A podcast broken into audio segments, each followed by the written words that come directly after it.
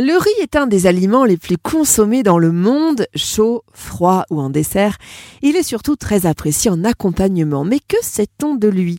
Sophie Janvier, diététicienne nutritionniste à Paris, également journaliste et auteur.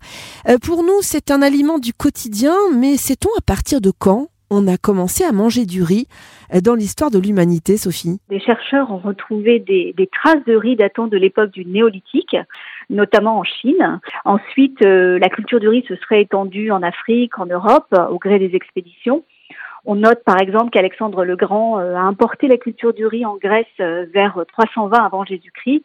Et puis c'est arrivé un peu plus tard en France, on date à peu près du quatorzième siècle. Donc vous voyez que c'est une histoire très ancienne. Alors on parle souvent des bienfaits du riz complet, euh, mais est-ce qu'il y a vraiment une différence entre le riz complet qu'on va trouver en grande surface et puis celui qu'on va acheter en boutique bio ? Ce que je peux vous dire, c'est qu'en grande surface ou en boutique bio, c'est vrai que le riz complet, il vaut mieux l'acheter bio.